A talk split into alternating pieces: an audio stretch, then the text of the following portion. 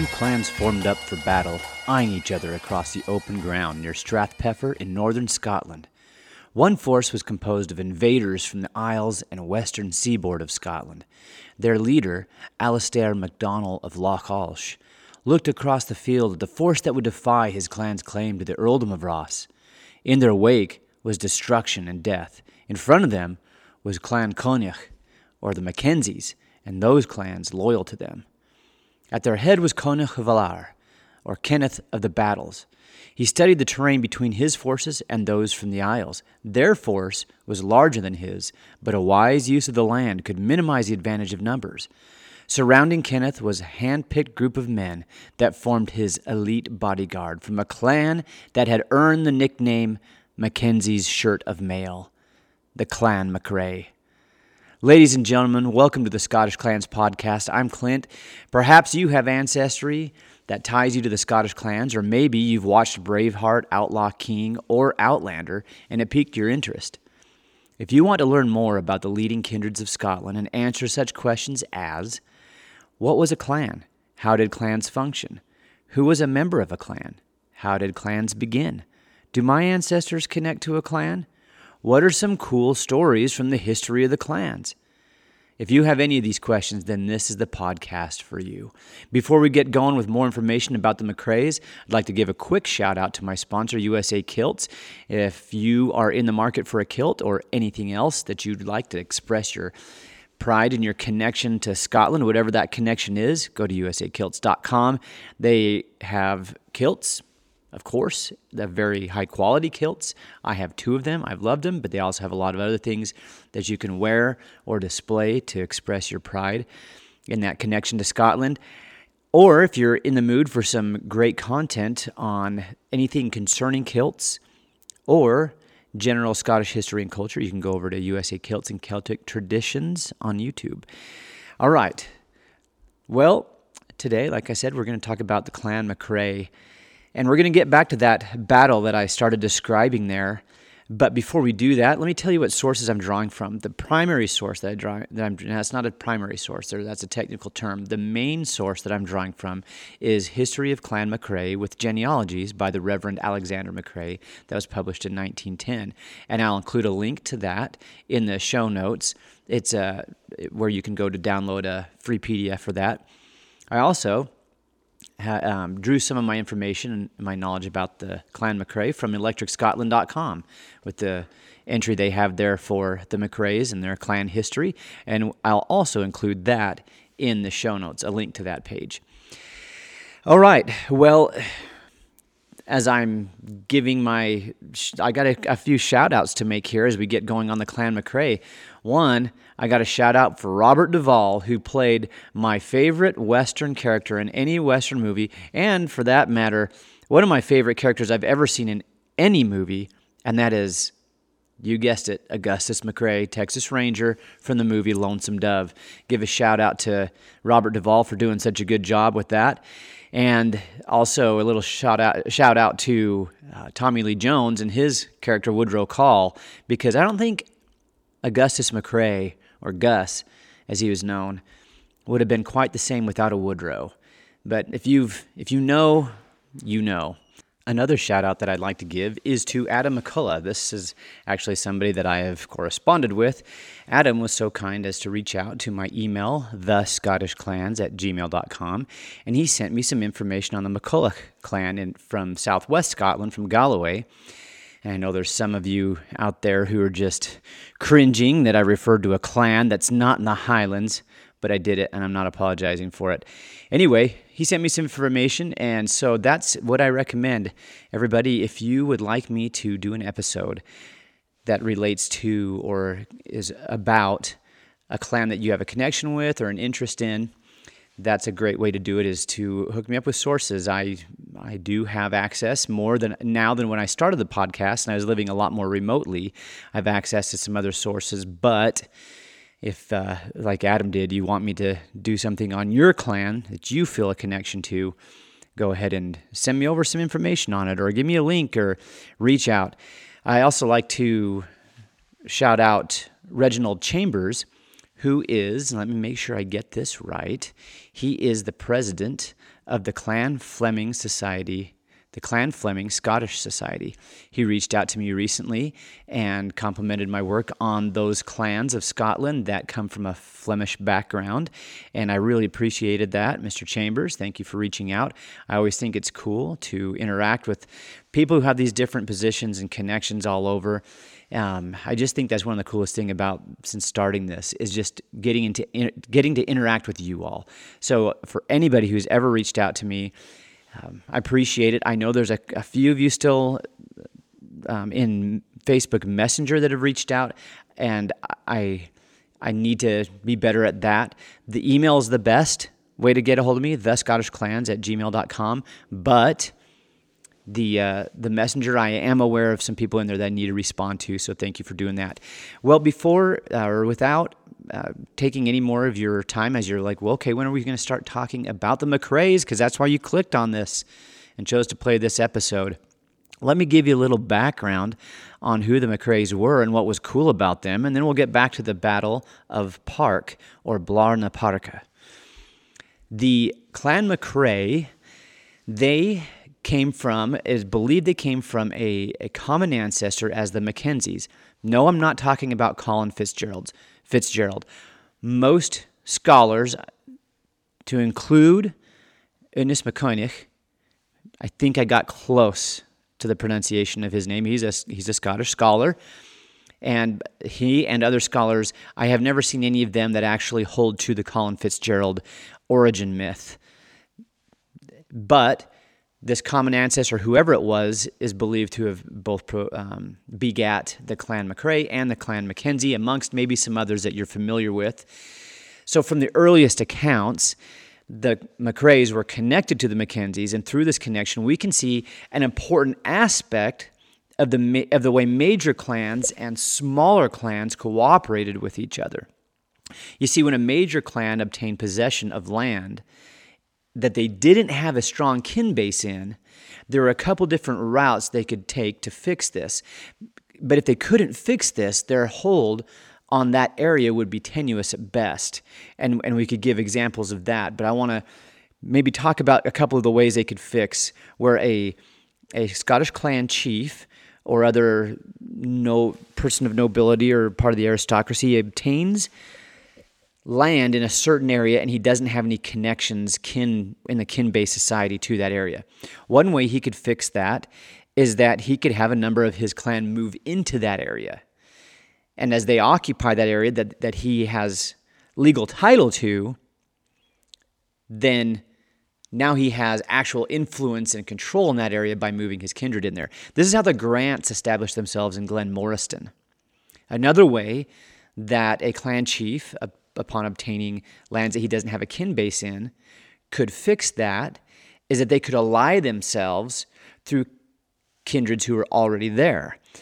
One example of this, well, one example of a way this can be done by allying yourself is through the bond, a bond of man rent. And I did do a whole episode on this. It's an actual legal procedure, and sometimes it was done between clans who do have a connection between, like, the parent Uh, what would you call it, the trunk of the tree and a branch, that they're actually a branch of a major clan, and, and the head of that branch would go into a bond of man rent with the main.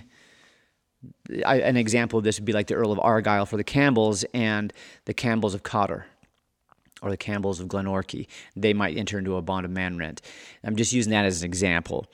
Um, Now, what the Mackenzies did with Kintail, which is where the MacRaes would be become a very dominant kindred there, is that when the Mackenzies obtained the title or the control over that, and not having a kin base there, the MacRaes helped them with that. So this is kind of a hybrid of those two mes- um, those two methods, where they have a connection to the MacRaes, who are a client kindred of theirs, and, like I said, probably related.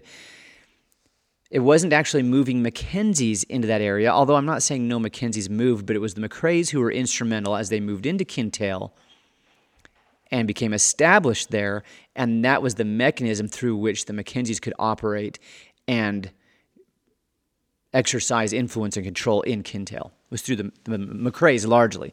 Now, I'm not saying exclusively the MacRaes.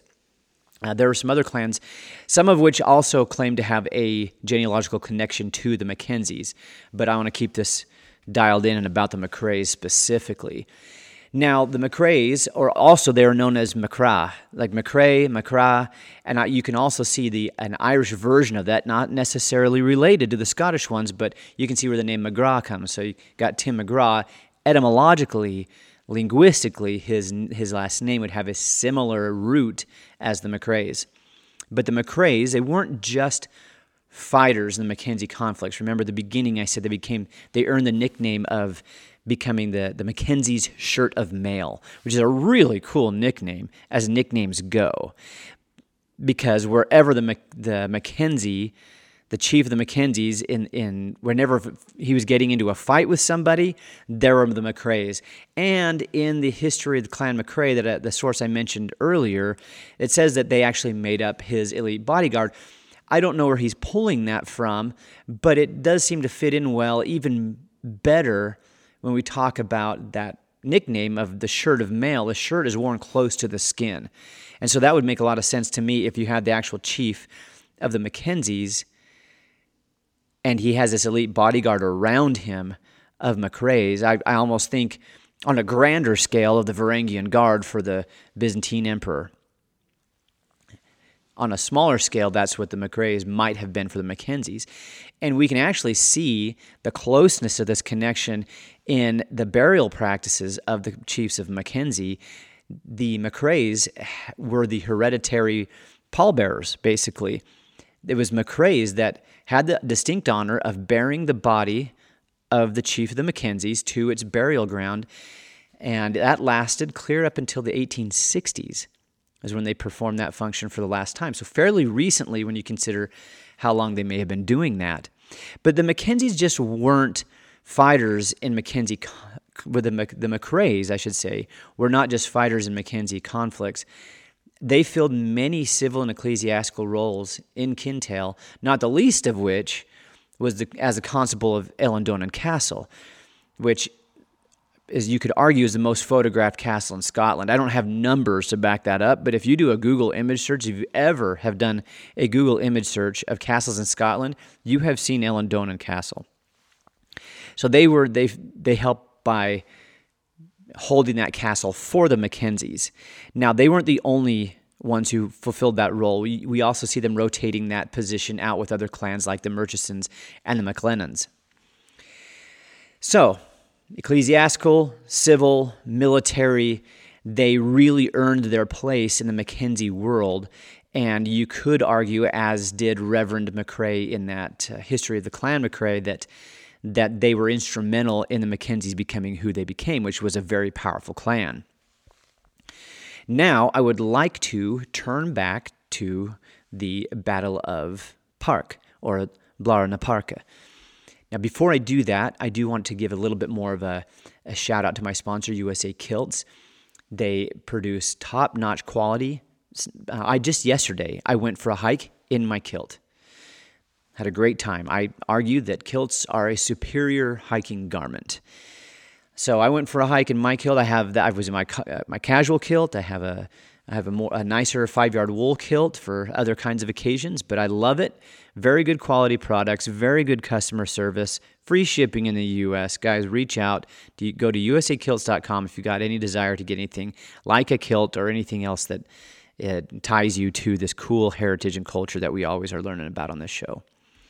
Another thing you can do is go to their YouTube channel, U S A Kilts and Celtic Traditions. If you want some awesome content on kilts, culture, history, you name it, they they answer a lot of listener questions. They do a great job. They're very passionate about what they do, and that passion comes through in their content on YouTube and in their products, and I can speak firsthand to that. Uh, another thing I want to mention right before we get back to the Battle of Blàr na Pàirce, if you if you have if you see this podcast as providing any value for you, and you'd like to contribute to the cause, it does take time. It does take resources. It takes several subscriptions that cost money. And if you want to give back, you can go to scottish dash clans dot com forward slash team. Now, in the past, I'm doing something, I'm going to try something a little bit different. In the past, I have a link to my Patreon. account. And you can go to that and you can make reoccurring donations. You can make one-time donations. You can make uh, just something as simple as buying me the a drink, like the, the same cost of a drink that you could buy me, or as much as a book or something. And and I actually want to try something different that still exists, and I'll still have that link on there. But what I'm, I'm going to make this super easy, because a lot of people don't want to, they, they get sent to Patreon. Now, do you have to sign in? Do I have to have an account? I'm just going to have a Q R code to Venmo. And if you want, it can be one time. It's no big deal. You know what? And if you don't want to contribute at all monetarily, that's fine, because it's a podcast. That's one of the cool things about podcasts is it's free. But if you want to chip in, you can go to scottish-clans.com forward slash team, and I should have a Q R code by the time I publish this on there. You can just scan that and and and contribute whatever you feel like uh, you would be appropriate. Uh, but I hope, whether you do contribute or not, I hope that this podcast is providing value for you all, and and I do appreciate you taking the time just to listen. Well, let's talk about the Battle of Parc, or Blàr na Pàirce. Um, I'm going to read this from this this source I told you about. Now, it's a P D F that I downloaded, and once again, I will include this link to, to where you can download the P D F if you'd like it. I'll include that link in the in the show notes. So let's get back to this story, and I'm going to read straight from this the source, okay? Now, we're going to be focusing on a member of the Clan MacRae called Duncan Moore, or Donnchadh Mòr na Tuaighe, Dun- Big Duncan of the Battle Axe, or Great Duncan of the Battle Axe. What a cool name. And I didn't find this in any of the other accounts. I tried to go as broad as I could learning about this battle, and it's just in this source that this instance and the role that Donnchadh Mòr played, and I'm going to read it to you because I thought it was really cool, and that's part of the cool thing about this podcast is the stories.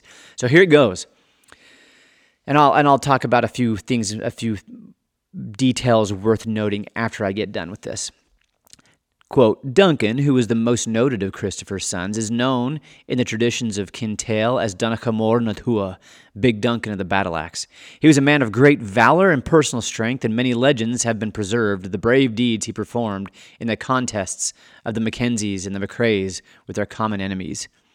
He greatly distinguished himself with his battle axe at the Battle of Parc, which was fought at Strathpeffer, between the Macdonalds and the Mackenzies shortly before the death of Alexander Ianric, which took place in fourteen eighty-eight. The circumstances which led to this famous fight were the following. Coinneach a' Bhlàir, or Kenneth of the Battle, the son and heir of Alexander Ianric, had married Margaret, daughter of John Macdonald of Isla, who laid claim to the lordship of the Isles and the earldom of Ross. One Christmas Eve, Kenneth was insulted by Alistair Macdonald, or Alexander Macdonald of Loch Alsh, the nephew and heir of John of Isla. In revenge for the insult, Kenneth sent his wife back to her father. The lady, who was blind in one eye, was sent away mounted on a one-eyed horse, attended by a one-eyed servant, and followed by a one-eyed dog. John of Isla and Alexander of Loch Alsh, roused to fury by this outrageous insult, mustered all of their followers to the number of more than fifteen hundred warriors and set out on an expedition to punish the Mackenzies. The Macdonalds, plundering and destroying as they went, directed their march to Kinellan in Strathpeffer, where the Baron of Kintail was then residing. They arrived at Contin one Sunday morning and burned the church together with the priest and a large congregation of aged men, women, and children who were worshipping in it at the time. Meanwhile, on the approach of the enemy, Kenneth and his two brothers, Duncan and Hector Roy, sent their aged father for safety to the Raven's Rock, a prominent and precipitous hill overhanging the Dingwall and Skye rail- Railway between Strathpeffer and Garve. They then led their followers, who numbered only six hundred men, against the Macdonalds, and the battle was fought on the moor, which is still known as Blàr na Pàirce, a well-known spot about a mile west of Strathpeffer Wells. The Mackenzies were led by Kenneth himself, and Alex, Alexander of Loch Alsh seems to have acted as leader of the Macdonalds, while their chief warrior was Lachlan MacLean of Loch Buoy, called Lachlan MacCairlach, or Lachlan, son of Charles, Duncan Moore, who was one of the personal attendants of Kenneth, thinking that he had been somewhat slighted in the arrangements made for the battle, showed unmistakable signs of sulkiness. He was persuaded, however, by Hector Roy to take up a battle-axe and join in the fight. With his battle-axe, he did so much havoc that the Macdonalds began to give way before him. Lachlan MacCairlach, seeing this, put himself in Duncan's way in order to check his murderous career. The two champions met in deadly combat.